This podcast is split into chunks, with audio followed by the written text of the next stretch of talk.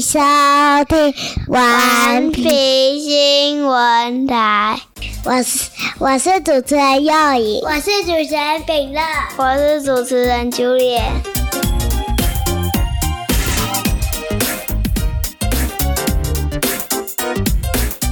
请告诉大家我们今天在哪里？林卡来别人家里。 我们今天来林口 那夜夜夜哥哥，夜夜哦，为什么？为什么要访问燕燕哥哥？我们今天在林口，因为我们来访问 Julian。Julian 呢，这个月刚上国小一年级。你你上学以来，你觉得好玩吗？不好玩，为什么不好玩？你上学带什么？不好玩。好，你问。你上学为你上学要带什么？不用带你上学什么都没有带。书包，我问你，还没开学的时候，那你带书包而已，里面不用放东西哦，书、你书而已哦，水壶、水壶餐袋还有嘞，没了，还没开学的时候，老师有没有叫你们准备什么？有什么？镜子镜子有用到吗？没有啊？目前还没有用到。